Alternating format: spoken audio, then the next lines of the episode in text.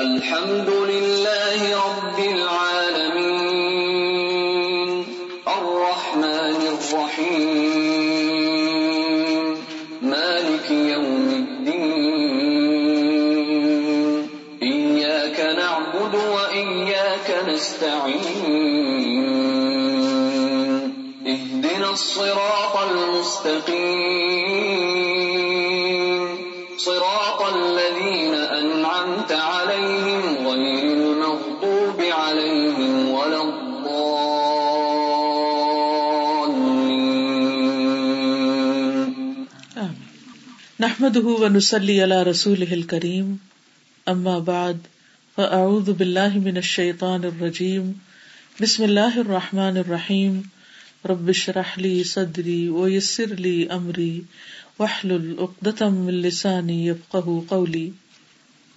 اللہ سبحانہ تعالیٰ نے ہم سب کی رہنمائی کے لیے، گائیڈنس کے لیے قرآن مجید کو بھیجا اور ہم سے یہ تقاضا کیا کہ ہم اس کے مطابق اپنی زندگی بسر کریں، کیونکہ یہ دنیا اللہ نے بنائی، ہمیں بھی اللہ نے بنایا اور پھر صرف ایک وقت تک کے لیے بنایا، یعنی دنیا میں بھیجا ہے، اس کے بعد ہم سب کو واپس جانا ہے. تو واپس جا کر ہمیں یہ بتانا ہوگا کہ ہم یہاں پر کیا کر کے آئے. ایک طریقہ یہ ہے کہ ہم اپنی مرضی کے مطابق جو ہمارا دل چاہے ہم وہ کریں، ایک یہ ہے کہ ہم لوگوں کی مرضی کے مطابق زندگی بسر کریں، اور ایک یہ ہے کہ ہم اللہ کی مرضی کے مطابق زندگی بسر کریں. اگر ہم یہ چاہتے ہیں کہ اللہ کی مرضی کے مطابق زندگی بسر کریں تو پھر اس کے لیے ضروری ہے کہ ہم اللہ تعالیٰ ہی کی کتاب کے مطابق زندگی بسر کریں، اور اللہ تعالیٰ کی کتاب کے مطابق زندگی بسر کرنے کے لیے ضروری ہے کہ ہم اس کی کتاب کو پڑھیں. اسی لیے اکثر لوگ ایک دوسرے کو دعوت دیتے رہتے ہیں کہ آئیے قرآن پڑھیں، لیکن عموماً لوگ یہ سمجھتے ہیں کہ شاید یہ کوئی ایکسٹرا کام ہے، وقت ملے گا تو کر لیں گے، یا ابھی تو اور بہت سی مصروفیات ہیں، جب بوڑھے ہوں گے تو پھر اس کام کو ریٹائر ہو کے شروع کریں گے. لیکن ہمیں نہیں پتا کہ ہم ریٹائرمنٹ کی ایج کو پہنچتے بھی ہیں یا نہیں. تو اس لیے ہمیں اللہ کی کتاب کے ساتھ ایک مضبوط تعلق قائم کرنے کی ضرورت ہے، اور اس کے ساتھ جو کمٹمنٹ ہم کریں اس میں کسی قیمت پر کوئی کمی نہ آئے. آج کی اس مجلس میں انشاءاللہ العزیز میں آپ کو احادیث کی روشنی میں قرآن مجید کے پڑھنے کی اہمیت کے بارے میں بتاؤں گی. رسول اللہ صلی اللہ علیہ وسلم نے فرمایا، مثل المؤمن الذی یقرأ القرآن کالاترجۃ ریحھا طیب وطعمھا طیب. اس مومن کی مثال جو قرآن پڑھتا ہے ترنجبین نارنگی جیسی ہے، ٹینجرین کی طرح ہے کہ اس کی خوشبو بھی اچھی ہے اور اس کا ذائقہ بھی اچھا ہے، یعنی کھانے کے بعد انسان خوش ہو جاتا ہے، ہاتھوں سے بھی خوشبو آتی ہے، اس کے منہ سے بھی خوشبو آتی ہے، اور کھانے کے بعد انسان کے اندر ایک اچھی فریش فیلنگ آتی ہے. آپ کتنے بھی ٹائرڈ ہوں، اگر 2-3 ٹینجرین کھا لیں تو اس کے بعد آپ کی ٹائرڈنس ختم ہو جاتی ہے. والذی لا یقرأ القرآن کالتمرۃ لا ریح لہا وطعمھا حلو. اس مومن کی مثال جو قرآن نہیں پڑھتا کھجور جیسی، اس کی خوشبو نہیں لیکن اس کا ذائقہ میٹھا ہے، یعنی کھجور بھی انرجی دیتی ہے، اگر ہم اس کو کھا لیں تو ہمارے اندر ایک یعنی قوت پیدا ہو جاتی ہے، ایک انرجی پیدا ہو جاتی ہے، جس کی وجہ سے ہمارے لیے کام کرنا آسان ہو جاتا ہے. اس کے بھی کئی ایک فائدے ہیں. تو فرمایا، وَمَثَلُ الْمُنَافِقِ الَّذِي يَقْرَأُ الْقُرْآنَ كَمَثَلِ الرَّيْحَانَةِ رِيحُهَا طَيِّبٌ وَطَعْمُهَا مُرٌّ. اس منافق کی مثال جو قرآن پڑھتا ہے خوشبودار پودے جیسے گلاب وغیرہ کی طرح، جس کی خوشبو اچھی اور ذائقہ تلخ ہے، یعنی وہ دوسروں کو تو خوشبو دے رہا ہے لیکن اپنے اندر اس کے کڑواہٹ سی ہے. اگر آپ اس پھول کو کھانا شروع کر دیں یا اس کے پودے کو کھائیں تو اس کا کوئی ذائقہ نہیں، اس میں کوئی لطف نہیں. اور پھر فرمایا، وَمَثَلُ الْمُنَافِقِ الَّذِي لَا يَقْرَأُ الْقُرْآنَ كَمَثَلِ الْحَنْظَلَةِ لَيْسَ لَهَا رِيحٌ وَطَعْمُهَا مُرٌّ. اس منافق کی مثال جو قرآن نہیں پڑھتا اندرائن تما جیسی کڑوی چیز کی طرح ہے، جس میں خوشبو نہیں اور اس کا ذائقہ بھی کڑوا ہے. تو یہاں اب لوگوں کو 4 کیٹیگریز میں تقسیم کر دیا گیا. پہلی کیٹیگری کے لوگ جو مومن ہیں، ایمان بھی رکھتے ہیں اور اس کے ساتھ قرآن بھی پڑھتے ہیں. ایسے لوگوں کے ساتھ آپ ملاقات کریں تو ان سے مل کر بھی آپ کو خوشی ہوگی اور ان سے آپ کوئی اچھی بات لے کے نکلیں گے، کیونکہ ان کے پاس قرآن کی وزڈم ہے. ایسے لوگ اپنے ماحول کے لیے خوشی کا باعث ہوتے ہیں، اپنے لیے بھی اور دوسروں کے لیے بھی. جیسے پہلے میں نے عرض کیا کہ اگر آپ بہت بھی تھکے ہوئے ہوں تو 2-3 ٹینجرین کھانے سے آپ کی ساری تھکاوٹ دور ہو جاتی، آپ کی آنکھیں کھلنے لگتی ہیں، آپ کے اندر لگتا ہے کسی نے ایک روح ڈال دی۔ اسی طرح آپ روحانی طور پر، ذہنی طور پر کتنے بھی تھکے ہوئے ہوں، لیکن اگر آپ قرآن مجید کے کچھ حصے کی تلاوت کر لیں یا اس کو سن لیں یا اس کو پڑھ لیں، اس کو سمجھ لیں، تو آپ کی روحانی تھکاوٹ دور ہونے لگتی ہے۔ اور جب آپ کی اپنی تھکاوٹ دور ہوتی ہے تو آپ کام ڈاؤن ہوتے ہیں، جب آپ کام ڈاؤن ہوتے ہیں تو پھر آپ کا معاملہ دوسروں سے بھی اچھا ہونے لگتا ہے۔ جب دوسروں کے ساتھ آپ اچھے ہوتے ہیں تو ان کو آپ سے خوشی ملتی ہے، جب آپ انہیں خوش کرتے ہیں تو جواب میں وہ بھی آپ کو خوش کرتے ہیں۔ لیکن اگر ہم قرآن مجید سے تعلق نہیں رکھتے تو اس کی بھی آگے مثال بتائی گئی کہ جس دل میں قرآن نہیں وہ ویران گھر کی طرح ہے جو بے آباد ہو۔ دوسری بات یہاں یہ بتائی گئی کہ جو قرآن نہیں پڑھتا لیکن ہے ایمان والا، تو وہ ہے تو میٹھا لیکن اس کی کوئی خوشبو نہیں، یعنی وہ اپنی ذات میں اچھا بھی ہو سکتا ہے لیکن اس سے دوسروں کو کوئی زیادہ فائدہ نہیں پہنچتا۔ اپنی ذات میں کس طرح اچھا ہے کہ وہ نماز پڑھ لیتا ہے، روزہ رکھ لیتا ہے، اپنے آپ کو فائدہ پہنچا رہا ہے لیکن دوسروں کو فائدہ نہیں پہنچا رہا، کیونکہ قرآن مجید ایک دعوت کی کتاب ہے کہ جس میں جو کچھ ہم سیکھتے ہیں ہم پر ایک لازم ہو جاتا ہے کہ اس کو ہم دوسروں سے بھی شیئر کریں، تو خوشبو جو ہوتی ہے وہ پھیل جاتی ہے۔ اسی طرح قرآن پڑھنے کے بعد انسان آرام سے نہیں بیٹھ سکتا، وہ لازماً دوسروں کی خیر اور بھلائی سوچنے لگتا ہے کہ ان کو میں کیسے فائدہ پہنچاؤں۔ پھر انسان خود غرض ہو کہ صرف اپنے لیے نہیں جیتا، اسے دوسروں کی بھی فکر لگ جاتی ہے، اپنے بچوں کی فکر لگ جاتی ہے، اپنے ہسبینڈ کی لگتی ہے، اپنے بہن بھائیوں کی، اپنے رشتے داروں کی، سارے انسانوں کی لگ جاتی۔ تو ایسا انسان سب کی خوشی اور سب کی آخرت کی بھلائی کا باعث بنتا ہے اور دنیا میں بھی دوسروں کو خیر پہنچاتا ہے۔ تو اب ہمیں یہ ڈیسائیڈ کرنا ہے کہ ہم کون سے مومن بنے، وہ جو خوشبودار ہیں یا وہ جو صرف خود غرض ہیں۔ پھر تیسری مثال ہے منافق کی، کیونکہ منافق بھی اپنے آپ کو بظاہر مسلمان کہتے ہیں، تو وہ اگر قرآن پڑھتا ہے اور خود اس پر عمل نہیں کرتا تو وہ پھول کی طرح ہے، دوسروں کو تو خوشبو دے رہا ہے لیکن خود اس کو اس قرآن سے کوئی فائدہ نہیں۔ تو ہمیں یہ بھی دیکھنا ہے کہ ایسا نہ ہو کہ ہم قرآن پڑھتے پڑھاتے رہیں اور خود ہمارے اپنے اندر کوئی سکون نہ ہو، کوئی خوشی نہ ہو، کوئی عمل نہ ہو، کیونکہ ہمیں فائدہ اسی وقت ہوگا جب ہم اس پر عمل کرنے والے ہوں گے۔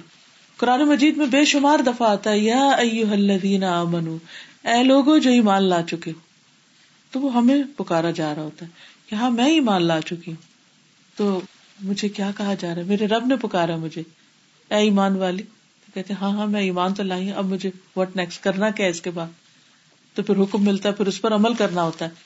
لیکن اگر ہم صرف اس کو پڑھنے پڑھانے کی کتاب بنا لیتے ہیں کہ تلاوت کر رہے ہیں یا اس سے کوئی دنیا کی مصیبت آ گئی تو دور کر رہے ہیں یا کوئی فوت ہو گیا تو بس اس وقت پڑھ رہے ہیں، لیکن وہ کیا کہہ رہے ہیں، خود اس کے ٹوٹل اپوزٹ جا رہے ہیں۔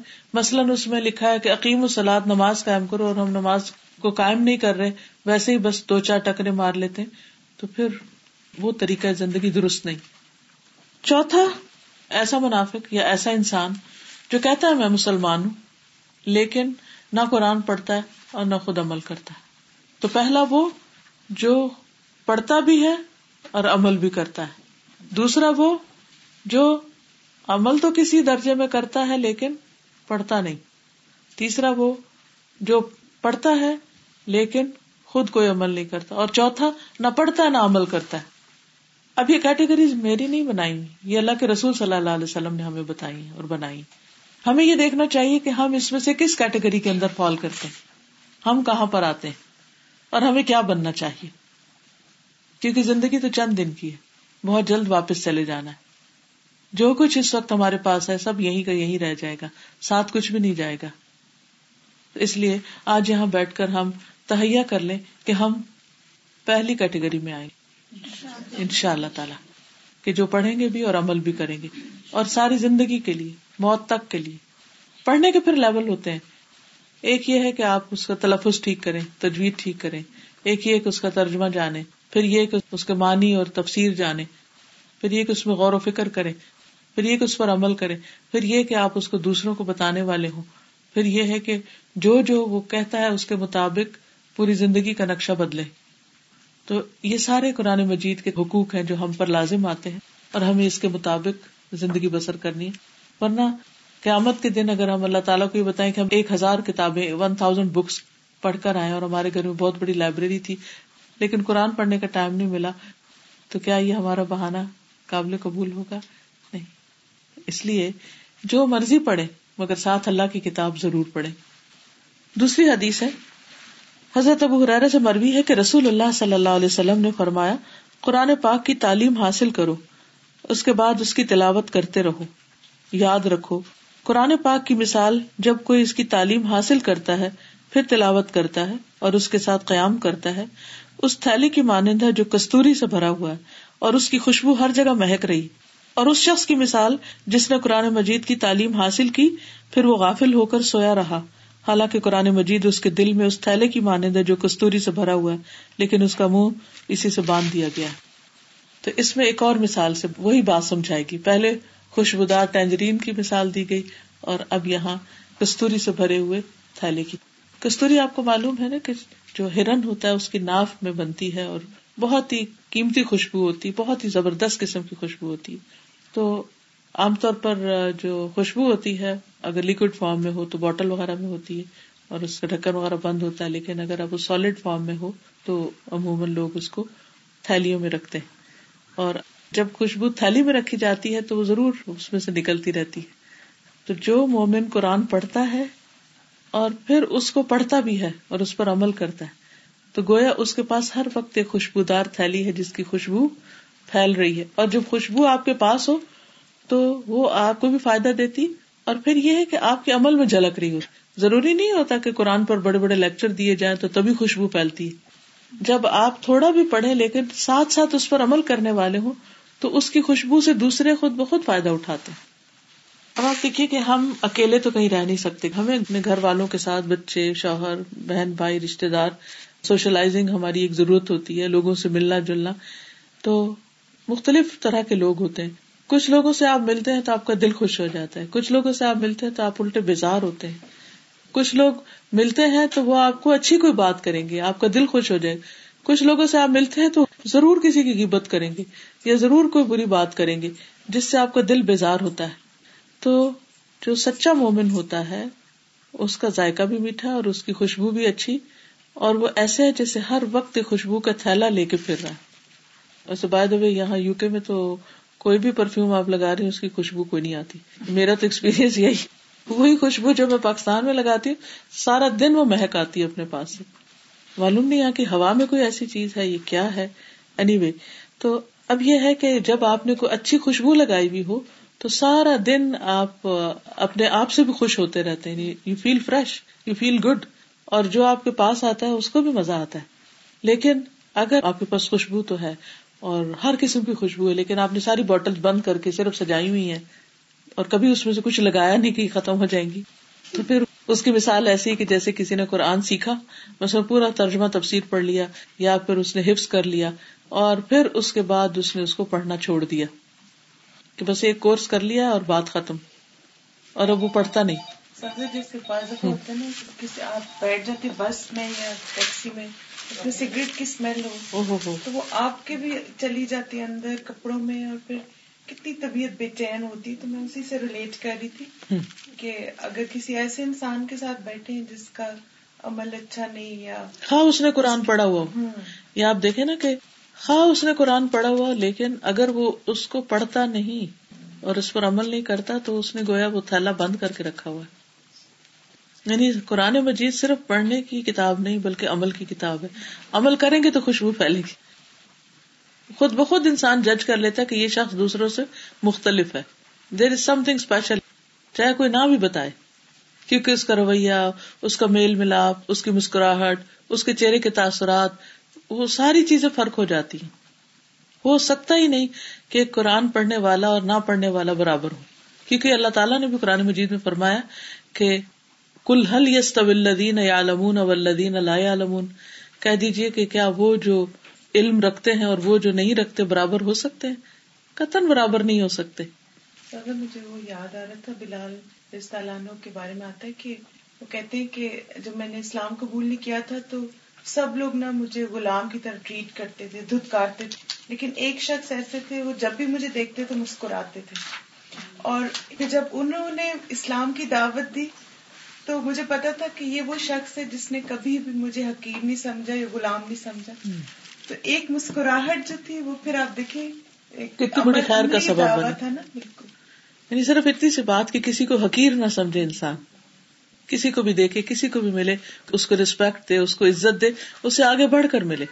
یعنی ایسے بھی نہیں کہ لیے دیے رہے، ٹھیک ہے جو کوئی ملے گا ہم مل لیں گے، جو نہیں ملتا نہ ملے، یہ بھی نہیں ہونا چاہیے. اس مومن کے دل میں تکبر نہیں ہوتا جو خود آگے بڑھ کے سلام کرے.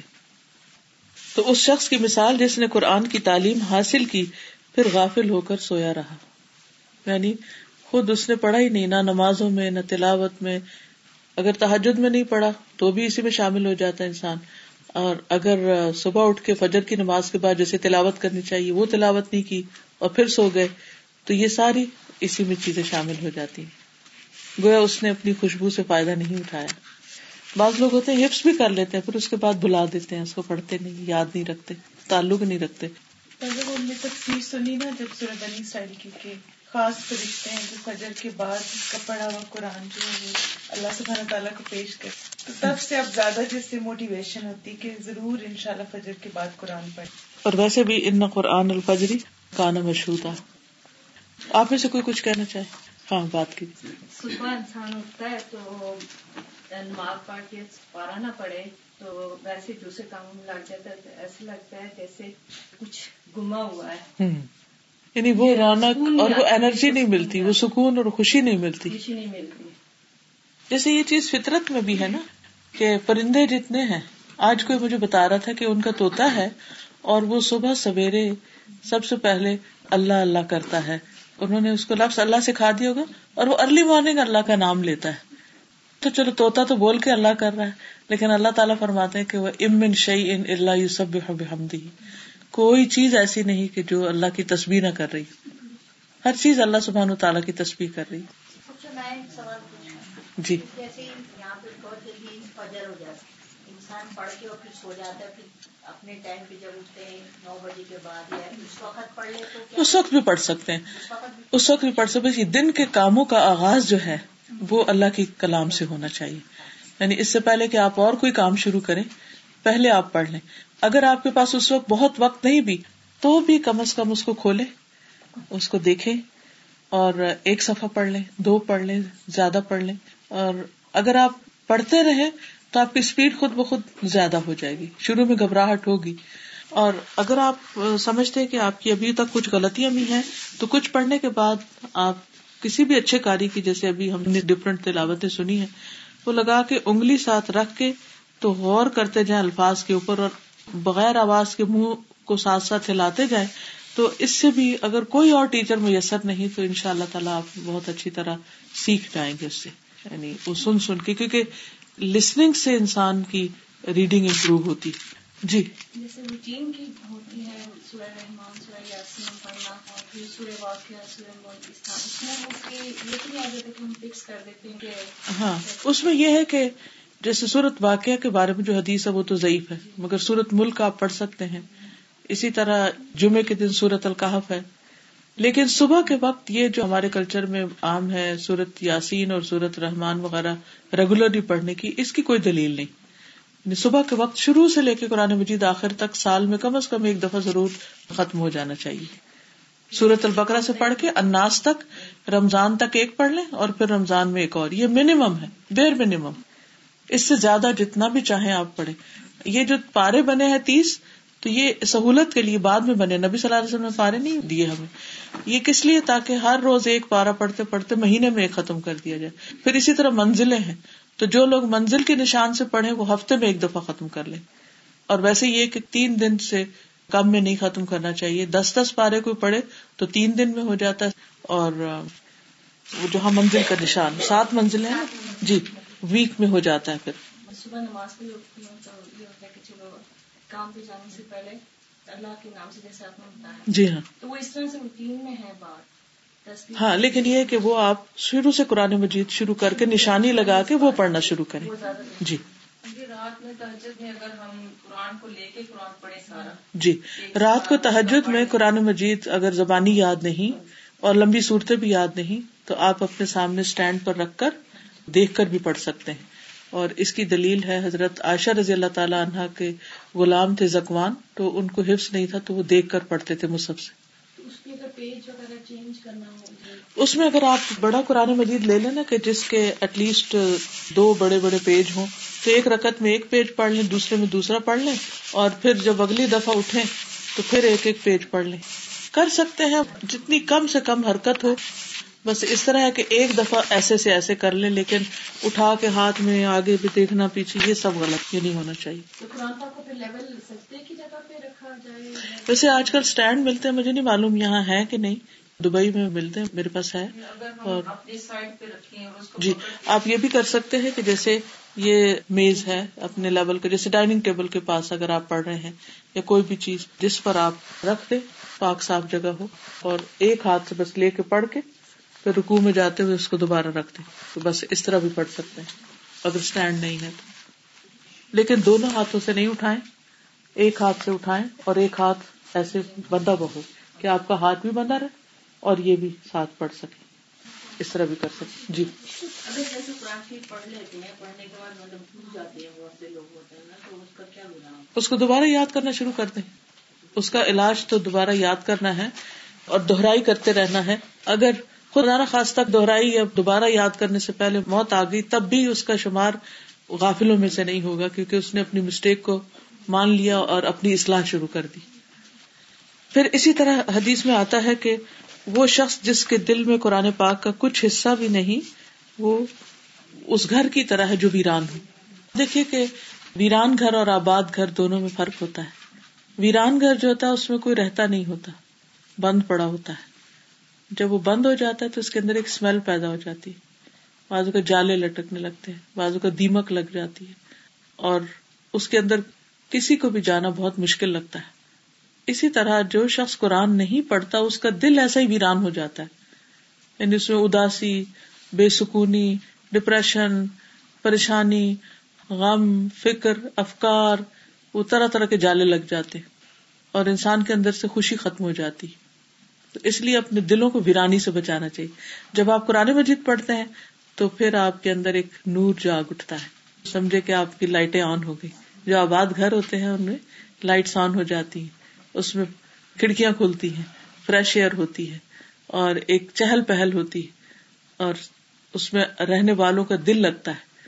ایسے ہی جو شخص قرآن پڑھتا ہے پھر وہ حشاش بشاش, خوش باش, فل آف انرجی, اور اس کا ہر وقت دھیان لگا رہتا ہے اس چیز میں کہ وہ کون سا اور اچھا کام کرے, اور زندگی کو ایک مقصد مل جاتا ہے. کیونکہ قرآن پاک ایسی چیز نہیں ہے کہ جو آپ نے کسی کھانے کی طرح اٹھائی اور کھا لی اور وہ آپ تھوڑی دیر کے لیے اچھا فیل کرے اور اس کے بعد چاہے طبیعت خراب ہو, ایسی چیز نہیں ہے. قرآن پاک تو آپ کو ساتھ ساتھ یہ بھی بتاتا ہے کہ اچھا واٹ نیکسٹ, اب کرنا کیا ہے. تو ہر روز ایک نئی امنگ شروع ہو جاتی, ایک نیا ولولہ, ایک نیا جذبہ اور ایک نئی سوچ آپ کو ملتی. یو کانسٹینٹلی گرو وتھ قرآن. جی آپ کچھ کہہ رہے ہیں. وضو کے بغیر ہاتھ نہیں لگانا چاہیے. جی وضو کے بغیر اگر ہاتھ نہیں لگانا چاہیے تو اس کا جو عربک ٹیکسٹ ہے اس کو ہاتھ نہیں لگائے. یعنی یہ تو گتا ہے نا, تو اگر اس گتے کو ہاتھ لگائے یا کاغذ کا جو کنارہ ہے اگر اس وقت یہاں تک ہاتھ لگ گیا تو کوئی حرج نہیں ہے. آپ اس طرح یعنی اوپر انگلی نہیں پھیرے, جی تفسیر پڑھ رہے ہیں یا کچھ بھی کر رہے ہیں تو آپ عربک کو ہاتھ نہیں لگائیں. آپ صرف نگاہوں سے دیکھنے میں کوئی حرج نہیں ہے, اس کو پڑھ سکتے ہیں اس طرح. کسی نے پوچھا تھا قرآن ننگے سر پڑھ سکتے ہیں. ننگے سر آج کسی کا فون آیا. اچھا پڑھنے کا تو پڑھ سکتے ہیں, جیسے آپ کچن میں کام کر رہے, سر سے دوپٹہ اتر گیا, جیسے صبح شام کی دعائیں پڑھ رہے ہیں اس میں آیت الکرسی بھی ہے, معوذتین بھی ہے, تو آپ اگر اس کو پڑھ رہے ہیں تو کوئی حرج نہیں ہے. لیکن جب آپ عبادت کی غرض سے قرآن مجید کی تلاوت کریں تو اس کے ادب کا خیال رکھیں. اس سے یہ ہوتا ہے کہ جتنا زیادہ ایک ماحول بنتا ہے, آپ کے ماحول کا مطلب یہ کہ آپ کے اندر ایک فیلنگ آتی ہے کہ آپ ایک اسپیشل کام کر رہے ہیں. تو ہر اسپیشل اوکیزن کے لیے ایک ڈریس ہوتا ہے نا, تو اس سے آپ کی فیلنگ اور ہو جائے گی. اور اگر آپ سب کچھ اتار کے بس ایک عام دنیا کی کتاب کی طرح اس کو پڑھ رہے ہیں تو پھر اس کا وہ امپیکٹ نہیں ہوگا. سیکوینس کے ساتھ ہی پڑھنی چاہیے یا آگے پیچھے پڑھ سکتے ہیں؟ ضرورتاً آگے پیچھے پڑھ سکتے ہیں. جیسے آپ نے ایک سورت حفظ کی ہوئی ہے, آپ کو بھول رہی ہے, آپ اس کو ریوائز کر رہے ہیں, پھر اس کے بعد دوسری کرنے لگتے ہیں, پھر آپ کو خیال آتا ہے اچھا میں وہ فلاں بھی کر لوں, تو آگے پیچھے ہو سکتی. یا جیسے نماز پڑھ رہے ہوتے ہیں ہم, تو اس میں ہم نے ایک سورت پڑھی, پھر ہم نے دوسری سورت پڑھنی ہے, تو بعض اوقات ہم آگے والی پڑھنے کی بجائے پیچھے والی پڑھ لیتے, اس کو حرج نہیں, پڑھ سکتے ہیں. تراویح میں پڑھ سکتے ہیں؟ جی تراویح میں پڑھ سکتے, لیکن اگر امام پڑھ رہا ہے تو پھر پیچھے نہ کھولیں, ان کا سنیے, پھر صرف توجہ رکھیے سننے پر, پھر دیکھیے نا, کیونکہ اس کا نقصان یہ ہوتا ہے کہ وہ امام کے آگے پہنچا ہوا ہوتا ہے اور ہم پیچھے سے انگلیاں پھیر رہے ہوتے ہیں. یا اور دوسرا یہ کہ ہم تو بعض اوقات اس میں کانسنٹریٹ کر رہے ہیں اور جو ہمارے ساتھ کھڑا ہے وہ ڈسٹرب ہو رہا ہے, تو اس لیے میں اس کو ریکمینڈ نہیں کرتی ہوتی کہ تراویح میں پیچھے کھولا جائے. بعض اوقات امام انسان ہے, غلطی ہو جاتی ہے, وہ اگر بھولے تو آپ کہہ لو یہ تو کیا امام نے پڑھ دیا یہاں سے, تو وہ بھول ہی گیا اور ایک اور فتنہ کھڑا ہو جاتا ہے. سجدے میں جاتے ہوئے نا جی بعض اوقات لوگ پھر سجدے میں جاتے ہوئے اسے سجدے کی جگہ پہ رکھ دیتے ہیں, یا وہ آگے پیچھے ہو جاتا تو وہ بے حرمتی پھر ہونے لگتی, تو اس سے بچنا چاہیے. جی جی اگر ہم مسجد نہیں جا سکتے اور خود پڑھنا چاہتے ہیں تو خود ہم تراویح میں قرآن مجید سارا مکمل کر سکتے ہیں, اپنے طور پر خود ہی پڑھ کے کر سکتے ہیں. پھر اسی طرح یہ ہے کہ سورۃ البقرہ اور سورۃ آل عمران کا پڑھنے والا جو ہے, اس کے لیے یہ سورتیں قیامت کے دن ایک سائبان یا امبریلا کی طرح ہوں گی, یا ایک بادل کی طرح ہوں گی, یا پرندوں کے جھنڈ کی طرح ہوں گی. یہ ہم سب جانتے ہیں کہ قیامت کے دن سورج 1 میل کے قریب آ جائے گا, سخت گرمی ہوگی اور دھوپ ہوگی اور ہر ایک پسینے میں ڈوبا ہوا ہوگا اپنے اپنے گناہوں کے مطابق. تو ایسے میں اس کو ایک سایہ چاہیے ہوگا. ایک تو اللہ سبحانہ وتعالیٰ کے عرش کا سایہ ہوگا, اور وہ خوش قسمت وہ لوگ ہوں گے کہ جن کی کچھ خاص دنیا میں خوبیاں ہیں. مثلا یہ ہے کہ عادل حکمران, کہ جو لوگوں کے درمیان جب فیصلہ کرتا ہے تو انصاف کے ساتھ کرتا ہے. پھر اسی طرح وہ نوجوان جس کی جوانی عبادت میں گزری. اکثر ہمارے بچے کہتے ہیں کہ آپ بھی تو ینگ ایج میں ایسی تھی نا, آپ نے اب سب کچھ کر لیا اور پھر اب ریلیجس ہو گئی ہیں, تو اب ہمیں آپ کہتے ہیں کہ آپ یہ سب کریں. تو آپ ان کو یہ حدیث سنایا کریں کہ اگر تم یوتھ میں اپنی یہ سب کچھ شروع کرو گے تو قیامت کے دن اللہ سبحانہ وتعالیٰ کے عرش کے نیچے سائے میں جگہ ملے گی.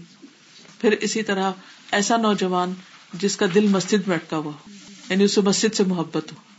پھر ایسا شخص کہ جس کو کوئی عورت برائی کی دعوت دے, یعنی ایسا مرد, لیکن وہ کہے کہ میں اللہ سے ڈرتا ہوں, یہ کہہ کے تو اس کی دعوت ٹھکرا دے, تو وہ بھی عرش کے سائے تلے ہوگا.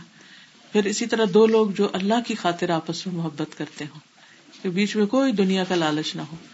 اور اس محبت کی علامت یہ ہوتی ہے کہ جب وہ آپس میں ملے تو ان کا ایمان بڑھے, اللہ سبحانہ وتعالیٰ کے ساتھ تعلق بڑھے اور آخرت کا شوق بڑھے. یہ اللہ کی خاطر محبت ہوتی. اور پھر ایسا شخص جس کا دائیں ہاتھ صدقہ کرے تو بائیں کو بھی نہ پتا ہو کہ کیا دیا دائیں ہاتھ نے, یعنی انسان نکالے اپنی جیب سے, بے حساب دے, خاموشی کے ساتھ دے, حتیٰ کہ جس کو دے رہا ہے اس کے ساتھ نظریں بھی نہ ملائے اور اس سے شکریہ بھی نہ چاہے اور بھاگنے کی کرے وہاں سے. یا جیسے مسجد وغیرہ آپ جاتے ہیں, ڈونیشن باکسز ہوتے ہیں, تو اس میں بغیر گنے ڈال دیا کرے کہ اے میرے رب, بس یہ میں نے تیرے ہاتھ پہ رکھے, مجھے نہیں پتا یہ کیا ہے, تو اسے قبول کر لے. تو ایسے لوگ بھی عرش کے سائے تلے ہوں گے جو اتنا خفیہ صدقہ کریں کہ کسی کو بھی نہ پتا ہو, ان کے ماں باپ کو بھی نہ پتا اور بچوں کو بھی نہیں, دوستوں کو بھی نہ پتا ہو, اور اس کو کہیں مینشن بھی نہ کریں.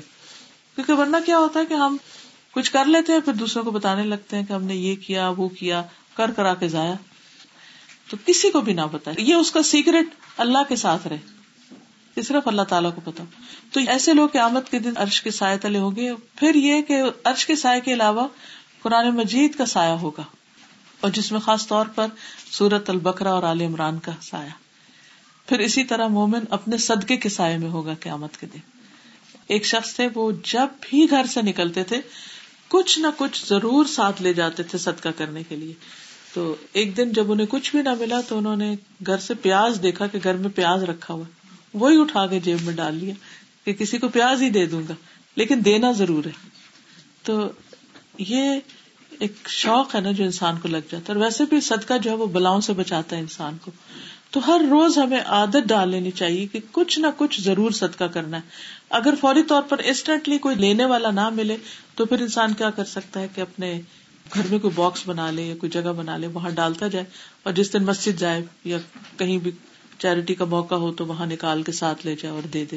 لیکن ایوری ڈے صدقہ دینا چاہیے, کیونکہ انسان کی ایک تقدیر وہ ہے جو اللہ سبحانہ وتعالیٰ نے اس کی پیدائش سے پہلے لکھی, پھر فرشتہ آتا ہے لکھنے. پھر اسی طرح لیلۃ القدر میں انسان کے اس سال کے فیصلے اس کے بارے میں ہوتے ہیں, اور پھر ہر روز بھی انسان کے لیے ایک نیا دن ہوتا ہے, کل یوم هو فی شان. تو ہر دن کا جو آغاز ہوتا ہے وہ اللہ کے نام سے ہونا چاہیے, اور نیکی کے کچھ کام ضرور زندگی میں شامل کر لینے چاہیے, جیسے نماز تو فرض ہے ہی, پھر اسی طرح صدقہ خیرات, پھر ذکر, پھر قرآن کی تلاوت, پھر دوسروں کے کام آنا. تو یہ تمام چیزیں انسان کی آخرت کے لیے فائدہ مند ہیں. اور سر ایک وہ لوگ بھی ہیں جو کہ تنہائی میں اللہ کے ڈر سے روئے, جی, کہ ایک وہ شخص بھی جو تنہائی میں اللہ کو یاد کرے اور اس کی آنکھوں سے آنسو بہ پڑے, یعنی جیسے اللہ تعالیٰ سے اداس ہو گئے, جیسے یا اللہ تعالیٰ کا ڈر لگ گیا, یا اللہ تعالیٰ کی محبت دل میں ایسی آئی کہ اس کی وجہ سے اللہ تعالیٰ کی نعمتیں اور اللہ تعالیٰ کی جو قدرت کی نشانیاں ہیں ان کو یاد کر کے انسان رو پڑے. سر وہ آپ نے ایک دفعہ بتایا تھا کہ ہر روز دو فرشتے اترتے ہیں نا, اور ایک فرشتہ دعا کرتا ہے کہ یا اللہ دینے والے کو اور دے اور روکنے والے کا روک لے. تو آپ نے کہا تھا کہ ہر روز آپ لوگ جب صبح اٹھیں تو کچھ نہ کچھ نیت ضرور کریں, چاہے کوئی اچھی بات سکھانا ہو یا صدقہ کرنا ہو, تاکہ اس فرشتے کی دعا ہمیں مل جائے. بالکل. پھر اسی طرح ایمان اور نفاق کی مثال ایک حدیث میں آپ صلی اللہ علیہ وسلم نے اس طرح بتائی کہ دل چار قسم کے ہیں, یعنی ہمارے دل جو ہے انسانوں کے چار قسم کے ہیں. ایک تو صاف دل جو روشن چراغ کی طرح چمک رہا ہو, جیسے سورۃ نور میں بھی آتا ہے کہ مثل نورہ کمشکاۃ فیہا مصباح, کہ مومن کے نور کی مثال ایسے ہے جیسے ایک نیش ہو, ایک تاک ہو جس میں ایک چراغ رکھا ہو, اور پھر وہ چراغ جو ہے وہ چمک رہا ہو جیسے کچھ چمکتا ستارہ ہو.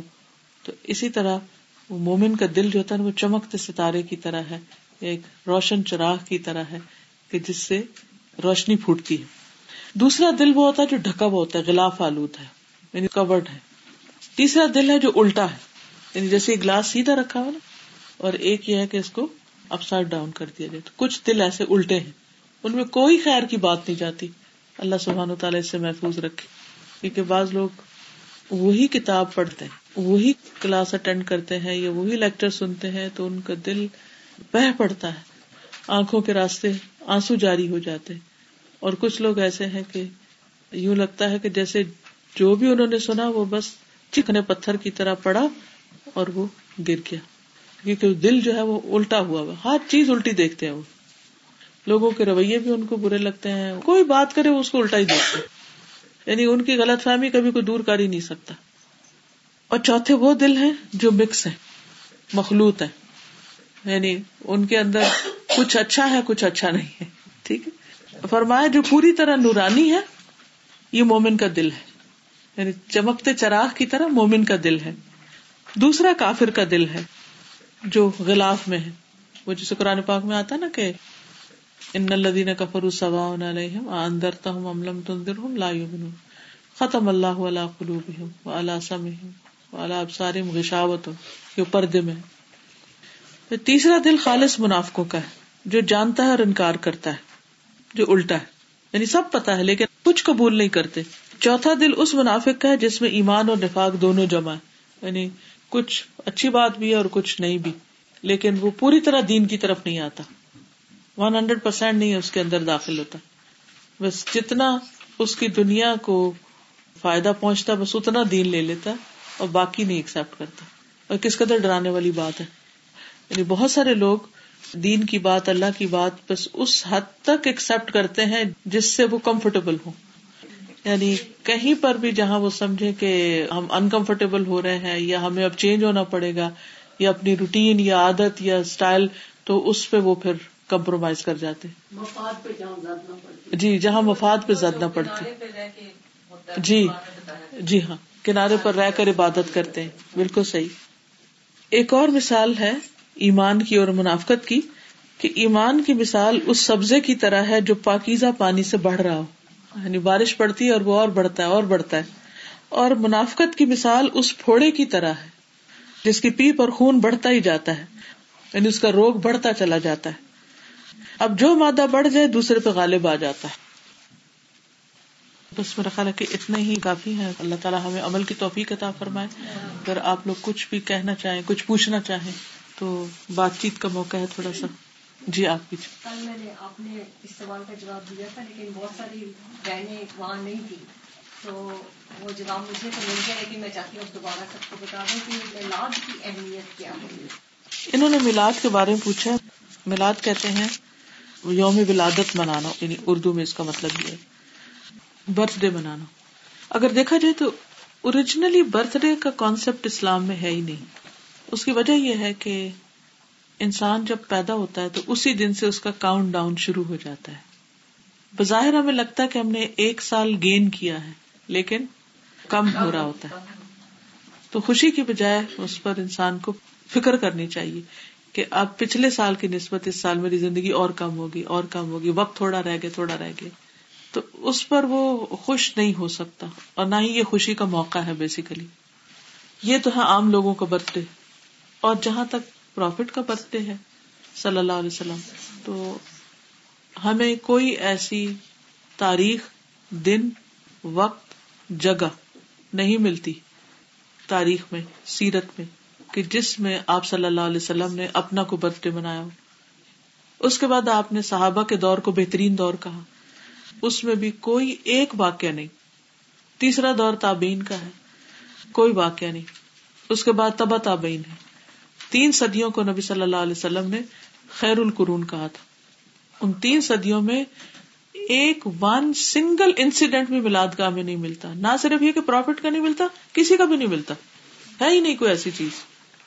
یعنی کہ نبی صلی اللہ علیہ وسلم کی وفات کے کئی سو سال بعد یہ قصہ شروع ہوا، اور لوگوں نے اس کو ثواب سمجھ کر نبی صلی اللہ علیہ وسلم کی محبت کے طور پر یہ کام شروع کر دیا کہ نہیں، ہم اپنے بچوں کی نہیں مناتے، ہم اپنے ملک کا نہیں مناتے، تو ہم کیوں نہ پروفٹ کی بھی منائیں.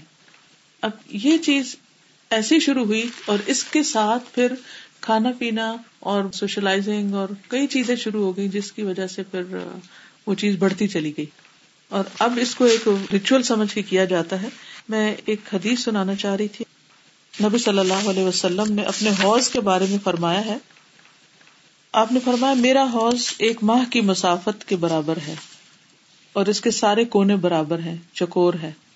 یعنی قیامت کے دن حشر کے میدان میں جو آپ کا حوض ہوگا، حوض کوثر، اس کا پانی چاندی سے زیادہ سفید، اس کی خوشبو مشک سے زیادہ بہتر، اس کے کوزے یعنی کپس آسمان کے ستاروں کی طرح ہیں، جو شخص اس سے پیے گا اسے کبھی پیاس نہیں لگے گی.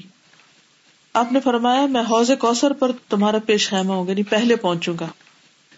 اور حوض کوثر کی چڑھائی اتنی ہے جتنی کہ ایلا سے جوفا کے مقام تک کا فاصلہ ہے.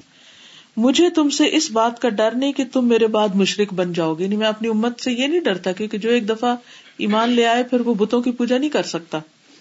لیکن مجھے تم سے اس بات کا ڈر ہے کہ تم لوگ دنیا کے لالچ میں آپس میں حسد کرنے لگ جاؤ گے اور آپس میں خون ریزی کرنے لگ جاؤ گے، جس کے نتیجے میں تم ہلاک ہو جاؤ گے، جس طرح تم سے پہلے لوگ ہلاک ہوئے. عقبہ کہتے ہیں میں نے رسول اللہ صلی اللہ علیہ وسلم کو اس بات کے وقت آخری مرتبہ منبر پہ دیکھا تھا. یہ آپ کی ایک طرح سے آفیشیل آخری نصیحت تھی. پھر آپ نے یہ بھی فرمایا کہ کچھ لوگ میرے پاس حوض پر آئیں گے تو ان کو روک دیا جائے گا. میں کہوں گا یہ میری امت کے لوگ ہیں، کیونکہ امتیوں کی پہچان کیا ہوگی کہ ان کے بازو، ان کے پاؤں، ان کا چہرہ چمک رہا ہوگا نمازوں کی اور وضو کی وجہ سے. تو آپ پہچان جائیں گے کہ یہ تو میری امت کے لوگ ہیں. تو بتایا جائے گا کہ آپ کو نہیں معلوم کہ انہوں نے دین میں کیسی کیسی نئی باتیں نکالی. تو آپ فرمائیں گے سحقن، ان کو مجھ سے دور رکھو. کیا ہمارا دین مکمل ہو چکا ہے؟ کیا نبی صلی اللہ علیہ وسلم نے ہمیں ہر نیکی کی ثواب کی بات بتا دی ہے؟ ہمارے اس پہ یقین ہے. تو آپ سے کچھ بھی چھوٹا نہیں. تو آپ نے ہمیں کوئی میلاد کا نہیں بتایا.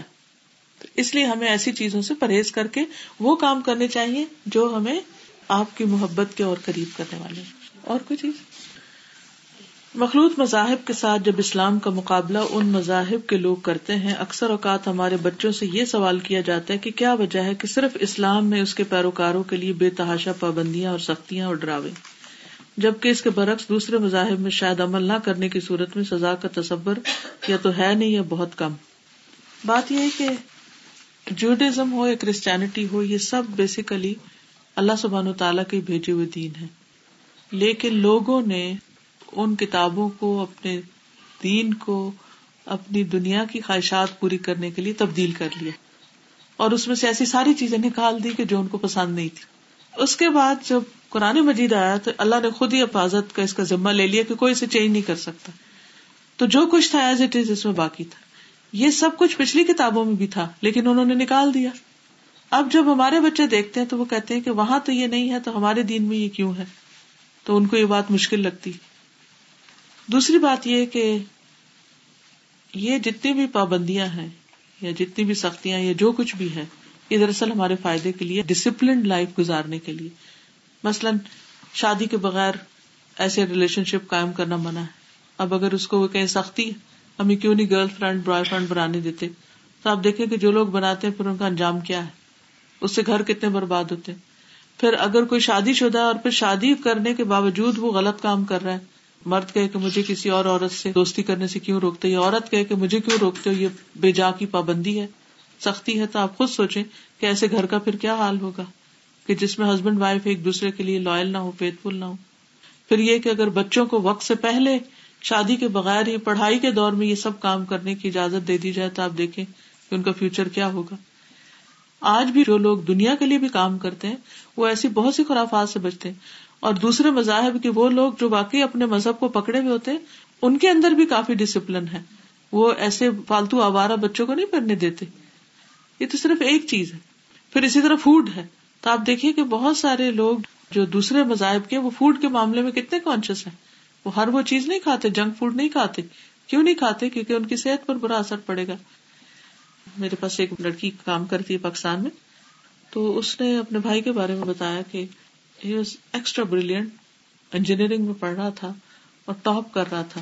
اس نے پڑھتے پڑھتے ایسی چیٹ پر کسی لڑکی کے ساتھ اس کی دوستی ہو گئی، اور جس دن اس کا پیپر تھا، شاید آخری سال کا تھا، ساری رات وہ چیٹ کرتا رہا اور صبح اس کا پیپر خراب ہو گیا.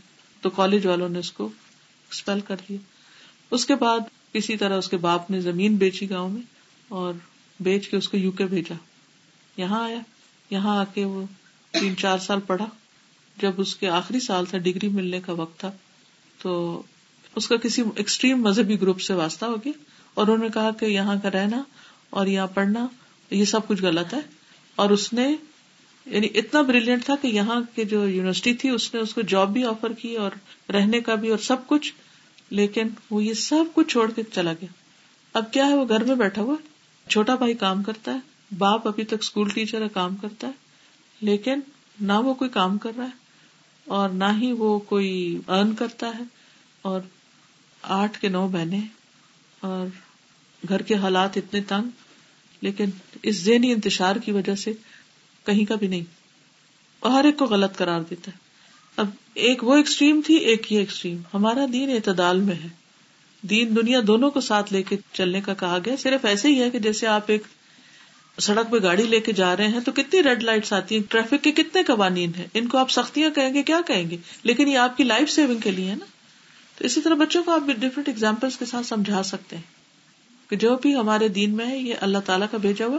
اگر اس کو اس کے اصل میں سمجھے تو کچھ مشکل نہیں.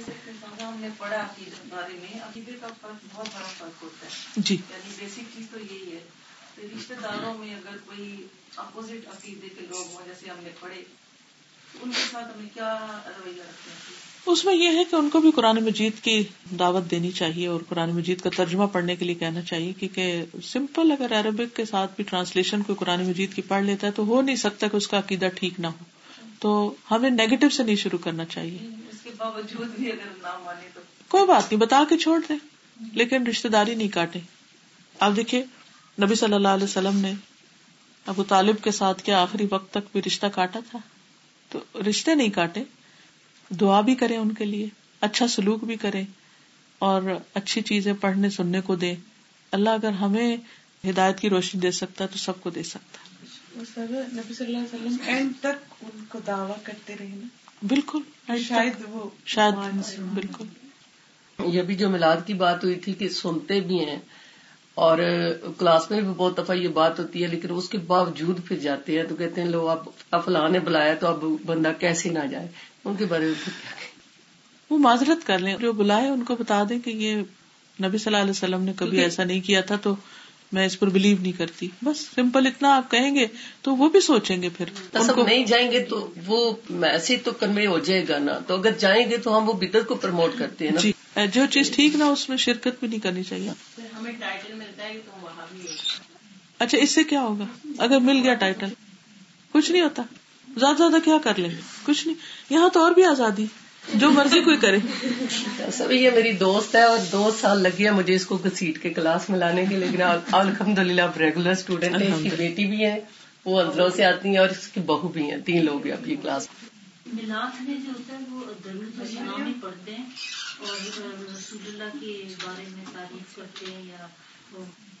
جی بے شک درود شریف پڑھتے ہیں، لیکن صحابہ نے کبھی ایسے مل بیٹھ کے درود شریف نہیں پڑھا. نہیں وہ ٹھیک ہے، لیکن نبی صلی اللہ علیہ وسلم نے ایسا مل بیٹھ کے کبھی کیا نہیں تھا اور نہ ہی صحابہ نے کیا تھا. جو لوگ مسجد میں 5 بار دن میں حاضر ہوں اور ہر نماز میں درود شریف پڑھیں تو وہ زیادہ ضروری ہے، یہ صرف سال میں 1-8 دفعہ بیٹھ کے پڑھ لیں. وہ بچوں کو سارا سال اگر جمعہ وہ پڑھتے رہیں اور خطبے میں نبی صلی اللہ علیہ وسلم کی شان میں سب کچھ بتاتے رہیں تو ایک ایکسٹرا اس طرح کی کسی چیز کی ضرورت نہیں. یہی تو میں کہہ رہی ہوں کہ ہر جمعے کے خطبے میں بتانی چاہیے، لیکن اس کا نام یہ رکھنا جو نام رکھا ہوا ہے تو بیسیکلی تو نام ہی ٹھیک نہیں. میں ابھی آپ کو اس کے بعد ایک ویڈیو دکھاتی ہوں، یہ پاکستان میں یہ جو ابھی ہوا ہے، تو وہ ویڈیو دیکھ کے بعد میں پھر بتائیے گا کہ یہ کتنا ہے، کیونکہ جس میں ڈانس بھی ہوئے ہیں وہ میلاد کے نام پہ. ہاں یہ کیک کٹے کمرے کے برابر بڑا کیک. انہوں نے یہ بھی کہا کہ اگر کوئی اس کیک کا 1 پیس کھا لے تو اس کے اولاد نبی نہ پیدا. سوچنے کی بات ہے، یعنی پھر ہم جب ایک ڈائریکشن غلط لیتے ہیں نا تو پھر اس کی کوئی حد نہیں ہے کہ کہاں جا کے کھڑے ہوں. اسی لیے روکا گیا. بس اللہ سبحانہ و تعالی ہمیں عمل کی توفیق دے. آخر میں ان باتوں سے ختم نہیں کرنا چاہتی، ایک حدیث سنا کے ختم کرنا چاہتی ہوں، کیونکہ اچھی بات پر اختتام ہونا چاہیے، نہ کہ بحث مباحثے پر. زکوٰۃ نہ دینے والوں کی مثال بتا دیتی ہوں. ابو ہریرہ رضی اللہ عنہ سے روایت ہے کہ رسول کریم صلی اللہ علیہ وسلم نے فرمایا، جس شخص کو اللہ تعالیٰ نے مال و زر دیا اور اس نے اس کی زکوٰۃ ادا نہیں کی تو قیامت کے دن اس کا مال و زر گنجے سانپ کی شکل میں تبدیل کیا جائے گا، جس کی آنکھوں پر 2 سیاہ نقطے ہوں گے. پھر وہ سانپ اس شخص کے گلے میں بطور طوق ڈالا جائے گا اور وہ سانپ اس شخص کی 2 باچھیں پکڑے گا اور کہے گا، میں تیرا مال ہوں، میں تیرا مال ہوں، میں تیرا خزانہ ہوں.